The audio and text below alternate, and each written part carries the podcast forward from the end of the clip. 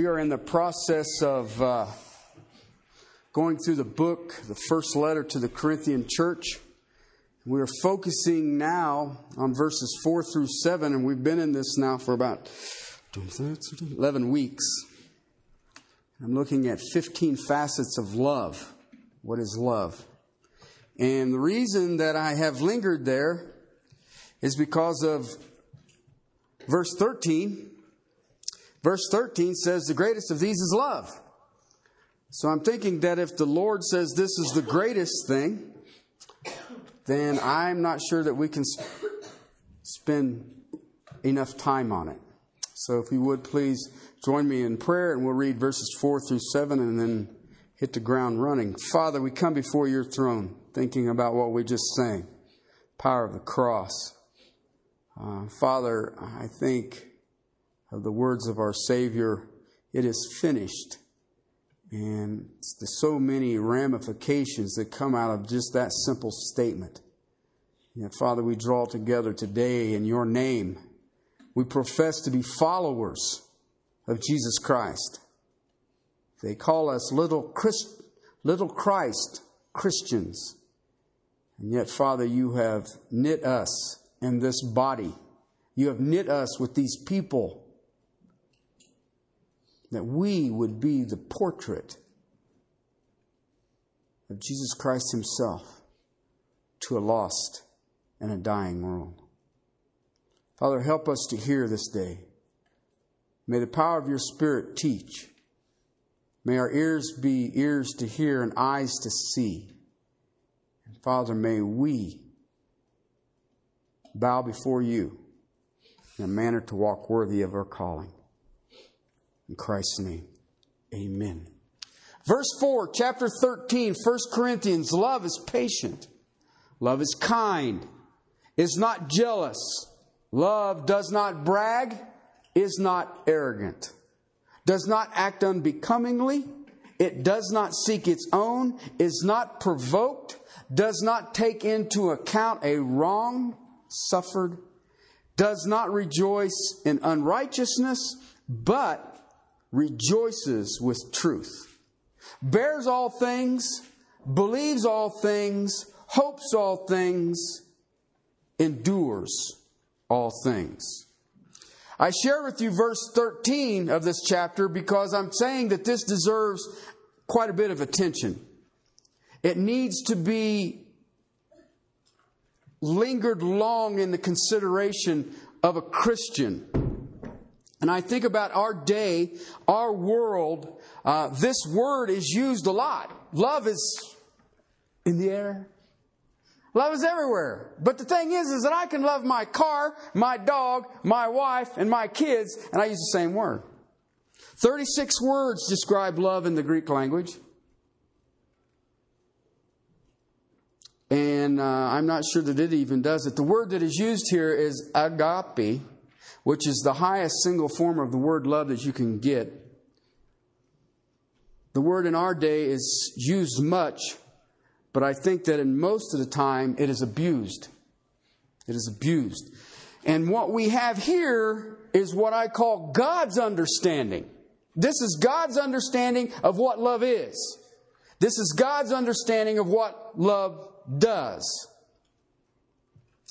Dr. Spiros Zodhiates made this statement in a book that he entitled on the 13th chapter, To Live is to Love, or To Love is to Live. Sorry.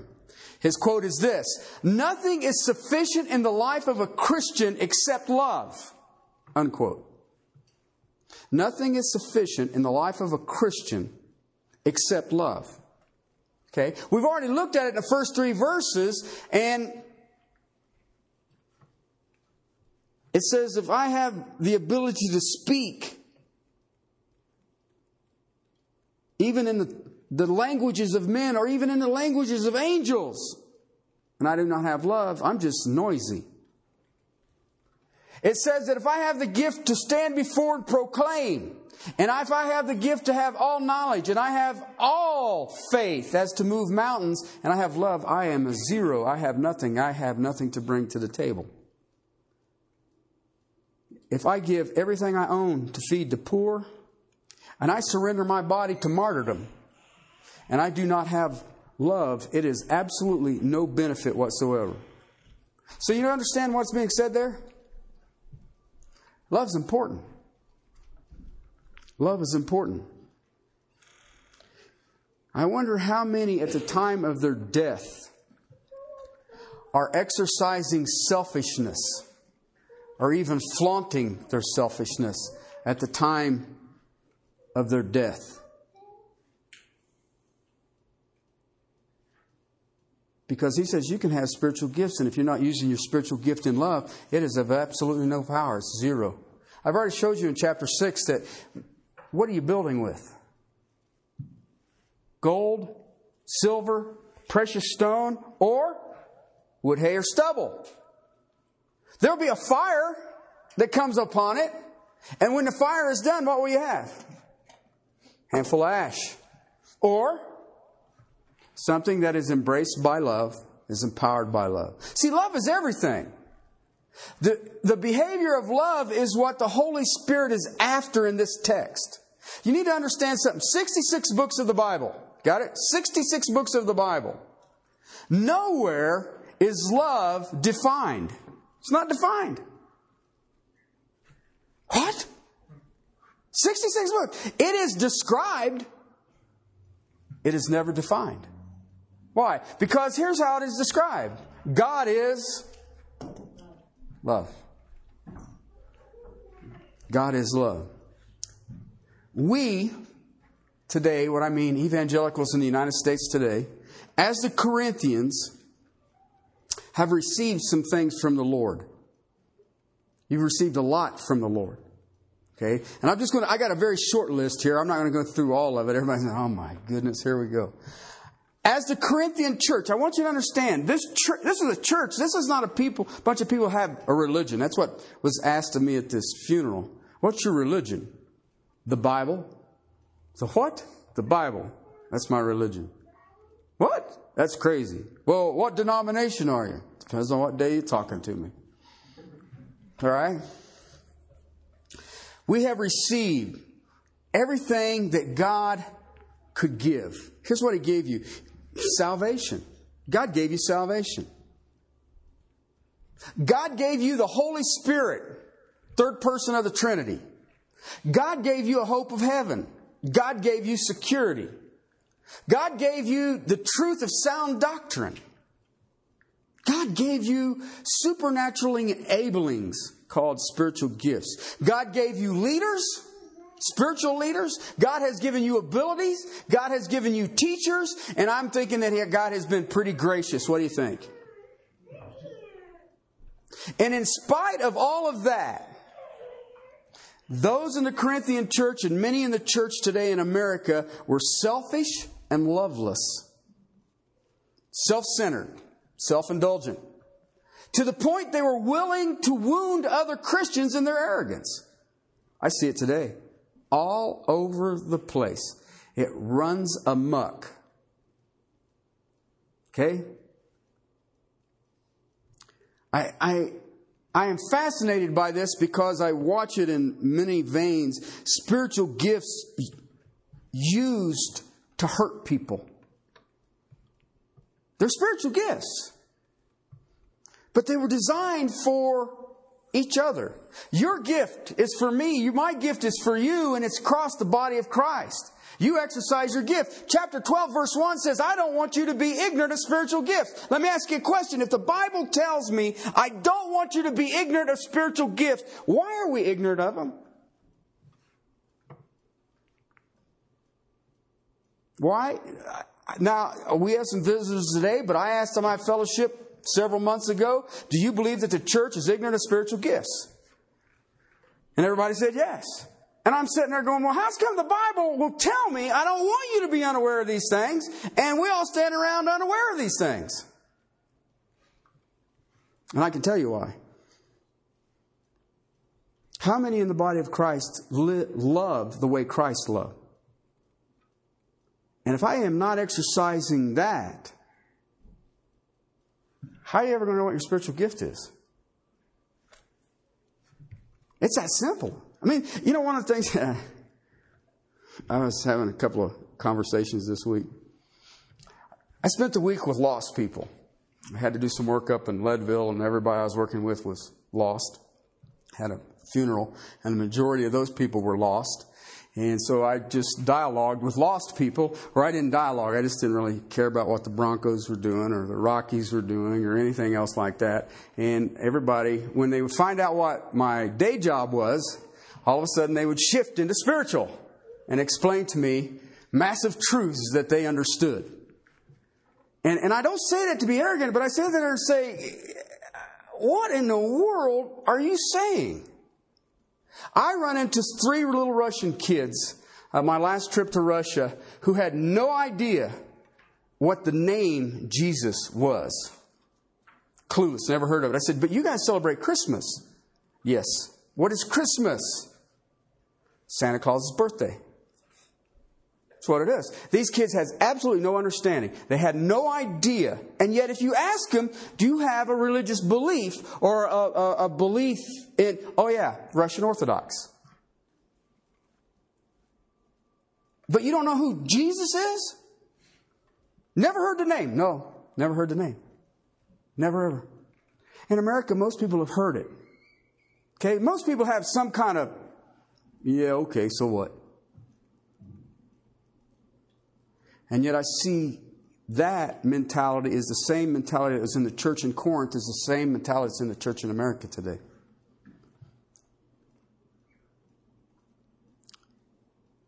I have a spiritual gift. God has given every believer a spiritual gift, His own design, how He wants it used for the purpose that the Spirit wants it given. And He gives it to you and to me so that we will help others.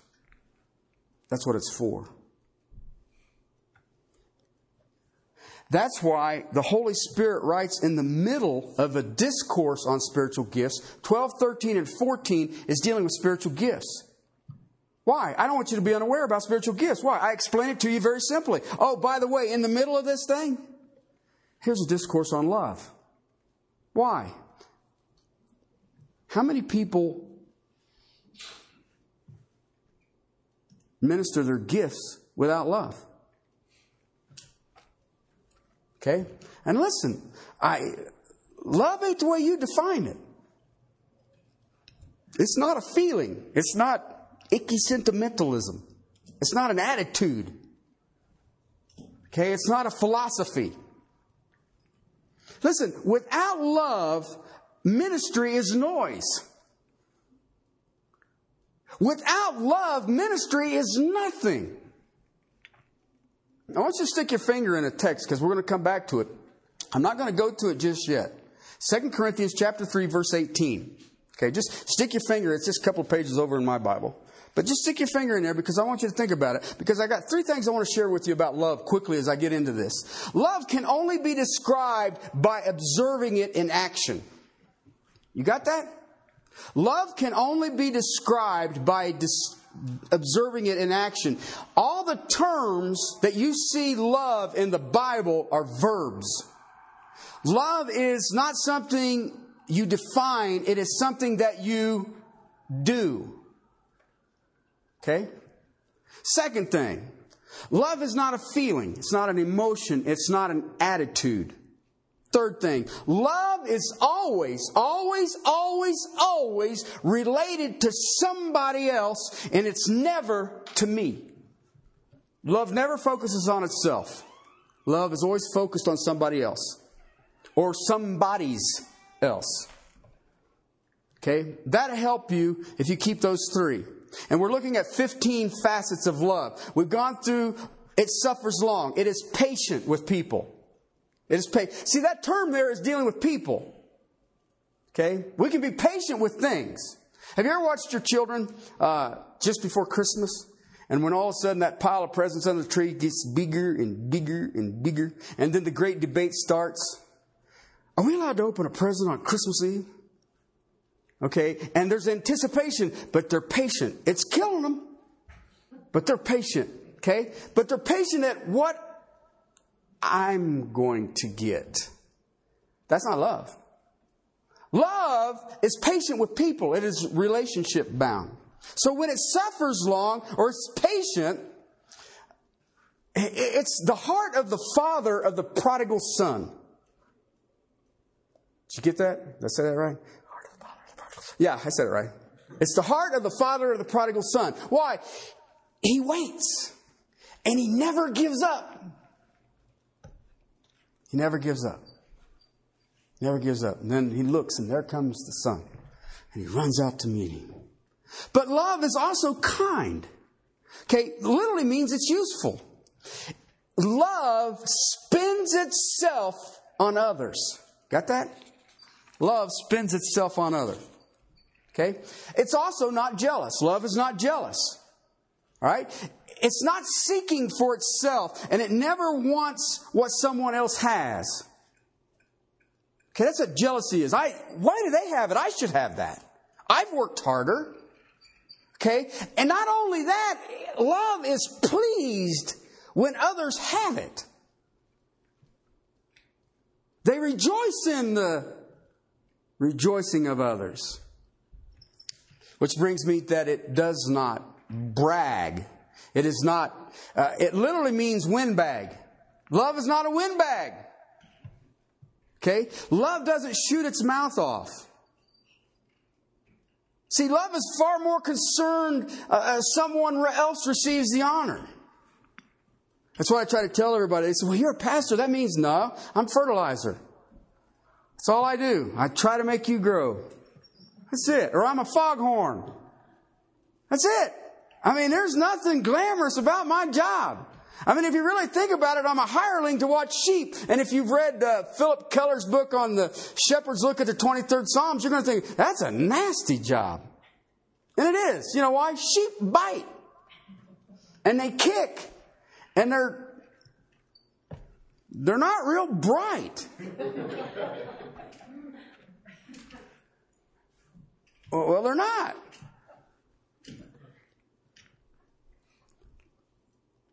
Love doesn't have anything to say about itself. Okay, but that gets us to the next one because it says it's not arrogant. This is verse 4, end of verse 4. Not arrogant, puffed up. And it's literally of the same word that you see of no bragging. The, that's the inner uh, attitude that causes people to brag. The, the, that puffed up is the result of the windbag. It literally means the person is such a blowhard, at some point it has to release it. It's, it's like, uh, I don't know if you guys remember, my uh, grandma used to use a pressure cooker. Everybody, some people, what? It's sort of like a, sort of like a microwave on steroids. You can blow up the kitchen with it if you do it wrong. But it heats up inside and it's got this little thing on top that starts blowing out the steam. That, that's the terminology the Apostle Paul says these arrogant people blow off steam. I call them spiritual blowhards. They are exaggerated over their own image and therefore must tell somebody. Okay? The sixth facet of love is that it does not act unbecomingly. It's not rude. There are people in the body of Christ that says, we're going to do it my way. And they're indifferent to what others would think or what others would feel even. The key, I believe, to love is the seventh facet of love. It seeks not its own. It seeks not its own. I'm not in this thing for me. It's not self centered. Uh, it's, it's not uh, personal edification. Do you know that they have a coal mining hall of fame? We got a hall of fame for everything. We got horse hall of fame. You can go see horses. We've got a jockey hall of fame. We got a football hall of fame. We got uh, baseball, basketball. They're all hall of fame. We got hockey hall of fame. Why? We like to exalt people, exalt self. How do you do that if you're not seeking your own? How many people are worried about personal edification, personal strengthening? How many people are worried about personal satisfaction? Love seeks to edify others. Love seeks to bring satisfaction to other people. Last week we looked at it, it is not provoked. It literally is not irritated. Love is not irritated. It doesn't get upset. It doesn't get angry. Really? Well, wait a minute. What about righteous indignation? Sure. When it comes to the cleansing of the temple, be mad about it. Guess where the temple is? Bummer. Be angry about your own sin. Absolutely. Be angry about it. Be irritated about your own sin. Absolutely. I agree. All right, the Apostle Paul in Acts chapter 17, verse 16, was in Athens, and he says his spirit was provoked by all the idolatry that was in the city of Athens.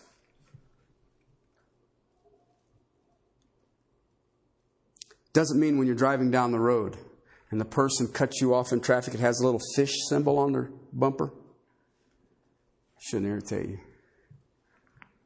Car saved, they're not. Don't worry about it. Okay?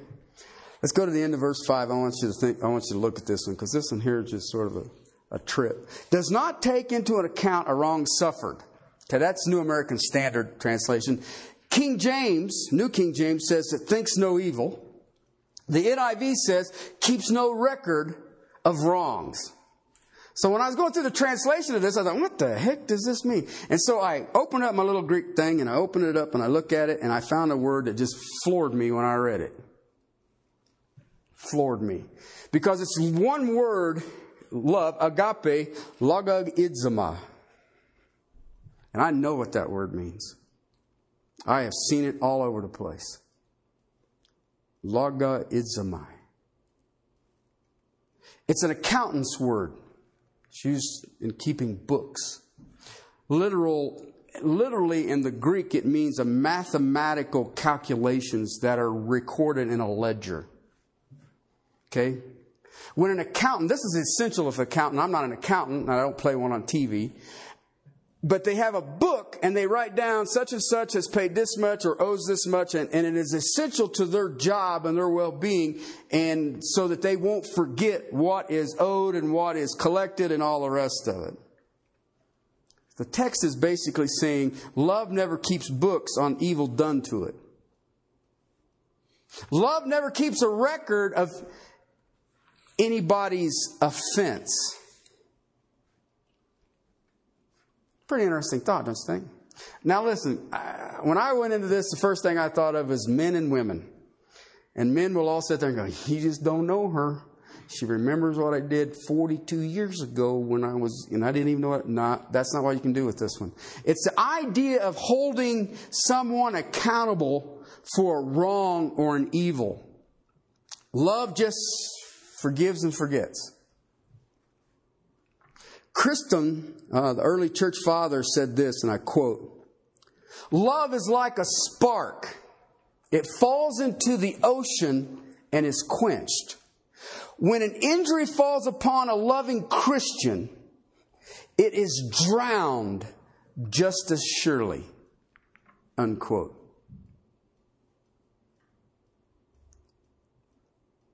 That's the way it should be. Whatever it is. Logogizomai, the verb, many of you know. You've heard it. If any of you have done a study, the precept study we did on Romans, you got beat ragged with it. Okay? Because logogizomai is the New Testament uses to speak of the pardoning act of God.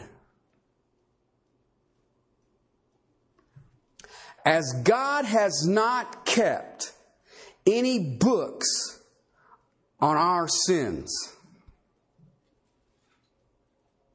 so we're not to keep any books on trespasses or evil offenses of others to us. The term that you see it used a lot in Romans is the term that you know as imputed. Logogizomai is translated that way. You see it one of the best ever is a quote out of the book of Psalms, Psalms 32, comes out of Romans chapter 4, verse 8. Blessed is the man whose sin the Lord will not take into account. He's quoting the psalmist. Blessed is the man that God has no books on his account. If you take it in the line in the thinking of 1 Corinthians 13, blessed is the man of whom the Lord keeps no record of his evil. I'm thinking that guy's blessed. What do you think? You know, have you ever thought about it? And uh, maybe you've heard it taught that you're going to stand before God and they're going to run all of your stuff that you were saved from and He'll pardon you so you, you get to see all the stuff that you did wrong. The big chalkboard in heaven and He'll just erase it. Okay? You know what? Ain't there. It ain't there. Why? There's no record. God doesn't have a ledger. He doesn't have a ledger. Ah, oh, Matt did this today. Got that one. Oh, looky there. Just got that one. You know what? When I read this Logi Gidzamai, I think about it from this perspective. God's going to open the book.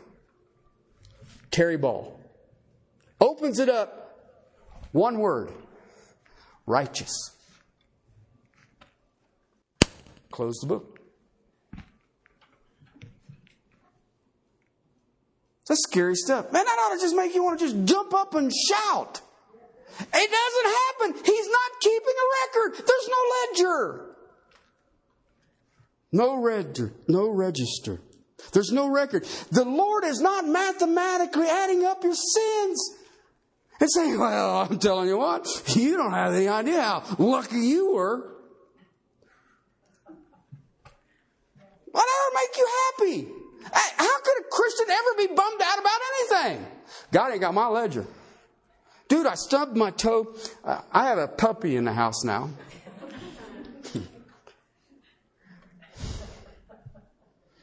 Give me strength.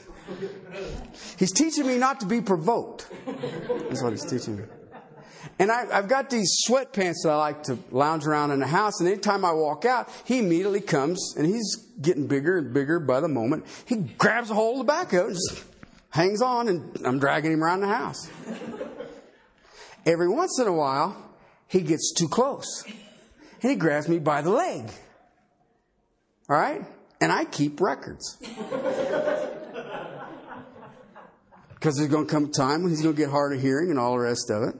And I will be keeping an accounting of the bites that I have on my ankles and my toes and, and the times he spilt my coffee and all the rest of it.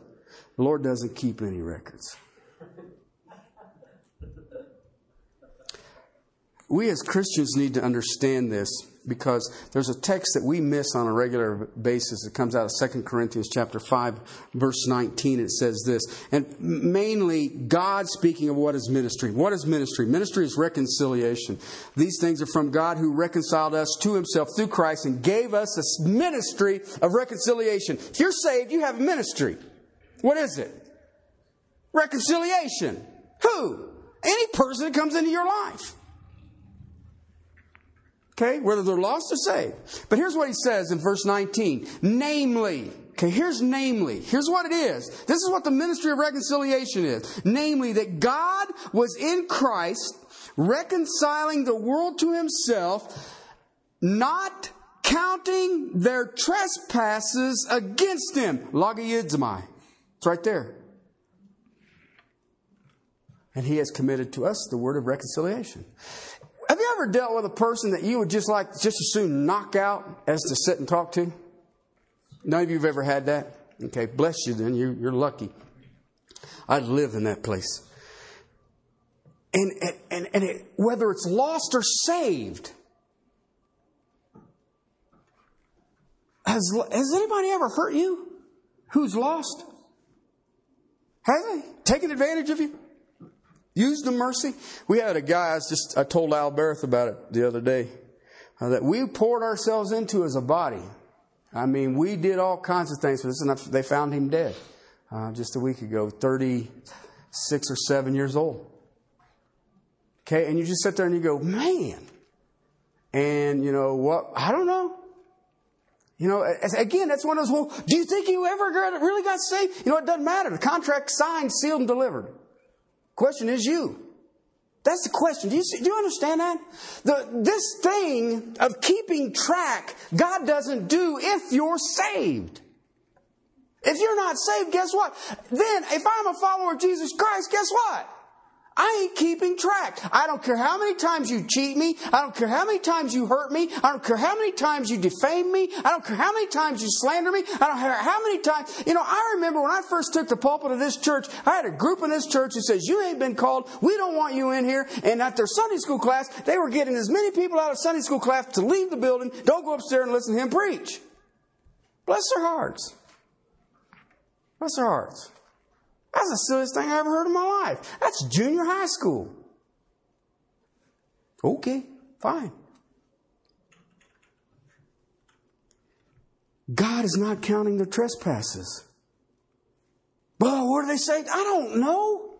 I have no idea. I mean, it's the Southern Baptists. What I've watched, they have the they build churches by division. Well, they do. You know, I get mad and I start a own church. Why? You don't know what you're doing and they go start another one. Okay? God does it by multiplication. Okay? But we do it by division. And you know what I found? I, I deal with some guys with the IFCA, Independent Church Fundamentalists something of America, and they didn't want to be any, any denomination, so they started their own. And you, well, you should join us. Well, you guys didn't want to be in a denomination. But, but I, you know, I don't, I'm not here to knock it down or anything like that. But you know what? I listen to these guys. They got the same issues. I've never heard of it. This guy, you know, we got a guy who's left the church while he's in Lordship salvation. He doesn't believe in it. What? So you guys have the same problems that I've got. so much for independence. Don't keep the trespasses. Don't keep it. Don't keep it against them. In James chapter 2, verse 23, it says, Abraham believed in what? It was logizomai, as righteousness. It was accounted to him as righteousness. It's fantastic. You know what I like about this? God hasn't got any resentment. and you think that's good? I think that's a good thing myself. Let me ask you a question. Now, you don't have to raise your hands or anything like that. I just want to ask you the question. As a Christian, have you ever offended God? Don't raise your hands and here I am. What? As a Christian, I'm not talking about before salvation. As a Christian, have you ever offended God? Guess what? There's no account of it. There's no account of it. I watch, especially in our denomination, if you're divorced, you, you are borderline blasphemy of the Holy Spirit. Okay, now listen, I hate to teach, tell you this. The Bible teaches grounds for biblical divorce. Don't read them. Don't read them. All right? But it's in there. That's awful. Well, I'm telling you, it's in there. But I've watched people get treated as if they were lepers. You're divorced? I don't even know why God still has you here. And so they're going, there's no record of the account. It's not in there. God says, oh, no, you're righteous except for the divorce. Nope, it's not in there. It's not in there. That's crazy stuff. But I watch people, I'm telling you, they're going to hell. How can you say that? Well, because they're divorced. That's the covenant of God. You've never broke the covenant of God. Let me ask you a question. What do you do with number one? You'll have no other gods before me. How do you do with that? And I always get them in trouble with this. Okay? Why? You're telling me I can borrow money to build my house, I can't borrow money to build God's house? What's first? You know what he's saying, don't you? Sell your house. God's more important. Read Haggai. Haggai is nasty. They'd gotten out of Babylonian captivity within five years. They all had nice paneling in their houses and pictures and curtains, nice furniture and all the rest of it. God's had to work on this temple had stopped, and God says, Don't make me come back. And that's basically what it was. It said the whole people, everybody repented and went back. I'm sorry.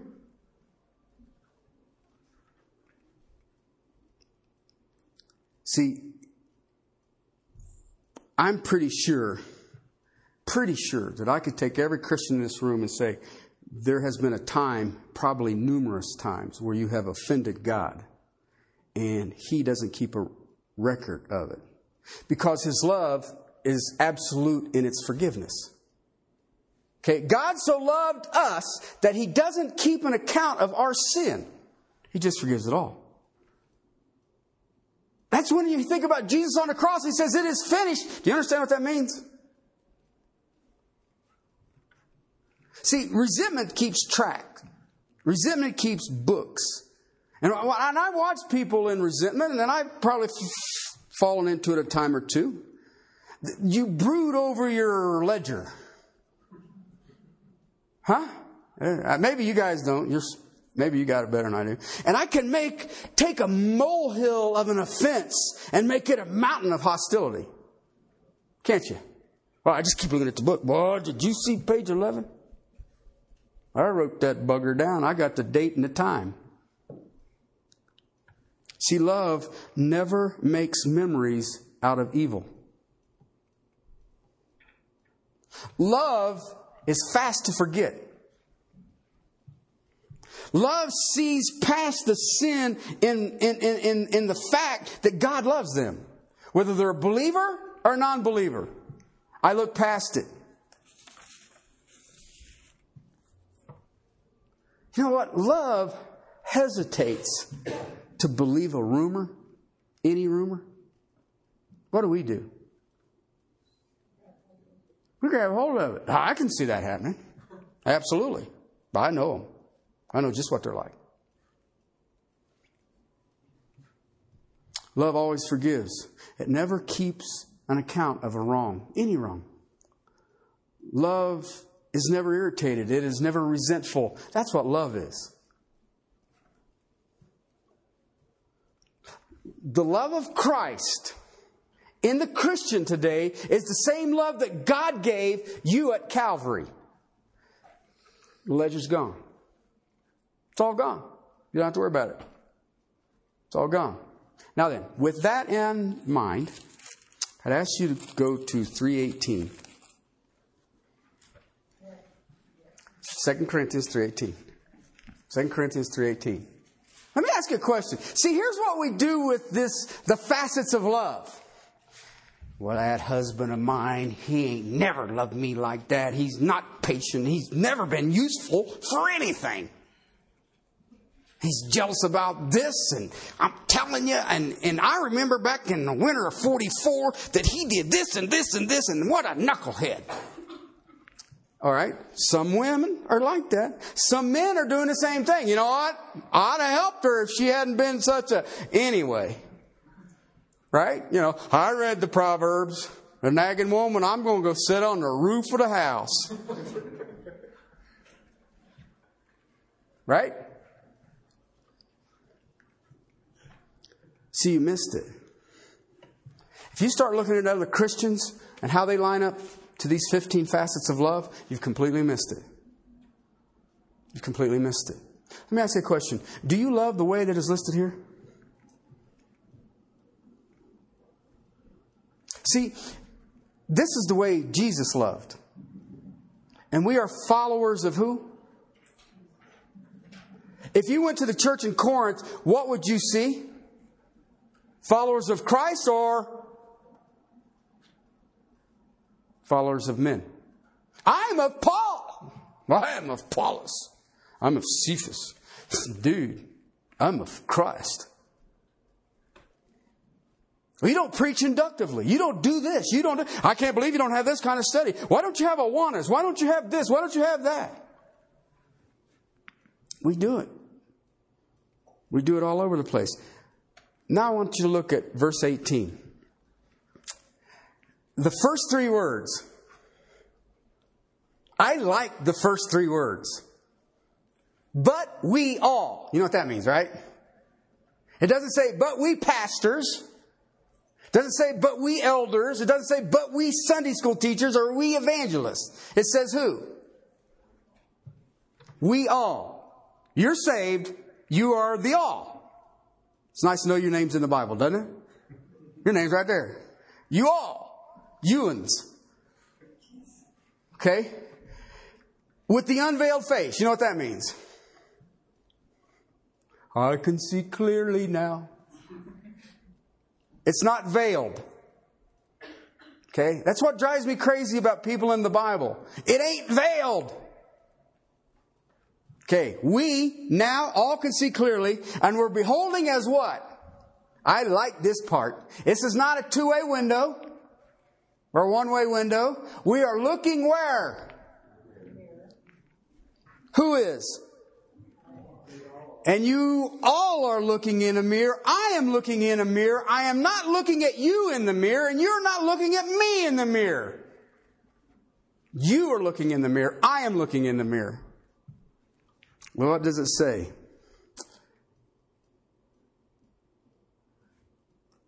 What are you beholding? When you look in the mirror, what do you see?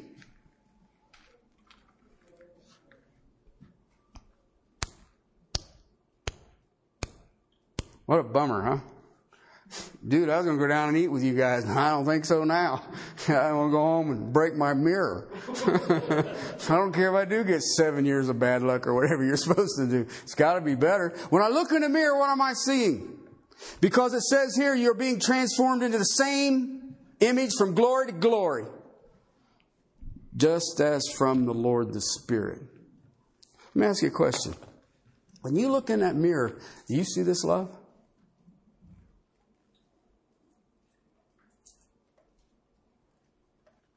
Because if you don't, there's one cure for it.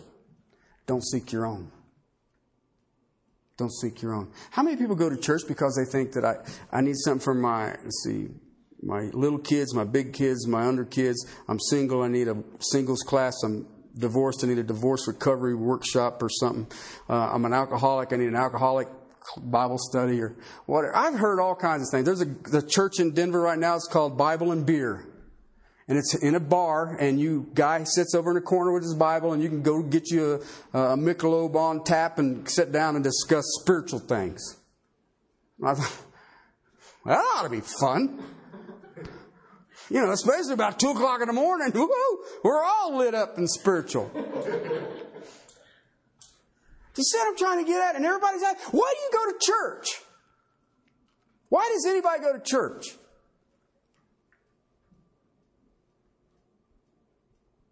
It's only one reason for what I can give.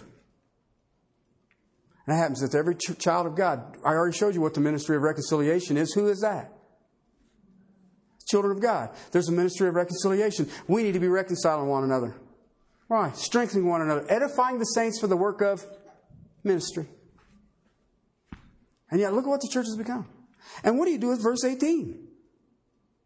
I like it. We all. I like that. Is so great for a pastor. I want the greatest verses in the Bible. Why? It ain't my fault. they all got their own mirrors. But we all like to do what? Keep account of the others. Such and such what hadn't been in church in three weeks. Did you call them? No. Hmm. If it's that apparent to you, then I'm thinking that God's laid it on your heart and you should call them. Find out why. Well, that's awful. Yeah, it is. But what do we have? We got, you take a group of people and he says, Pastor, you know, he hasn't called me since I've known him.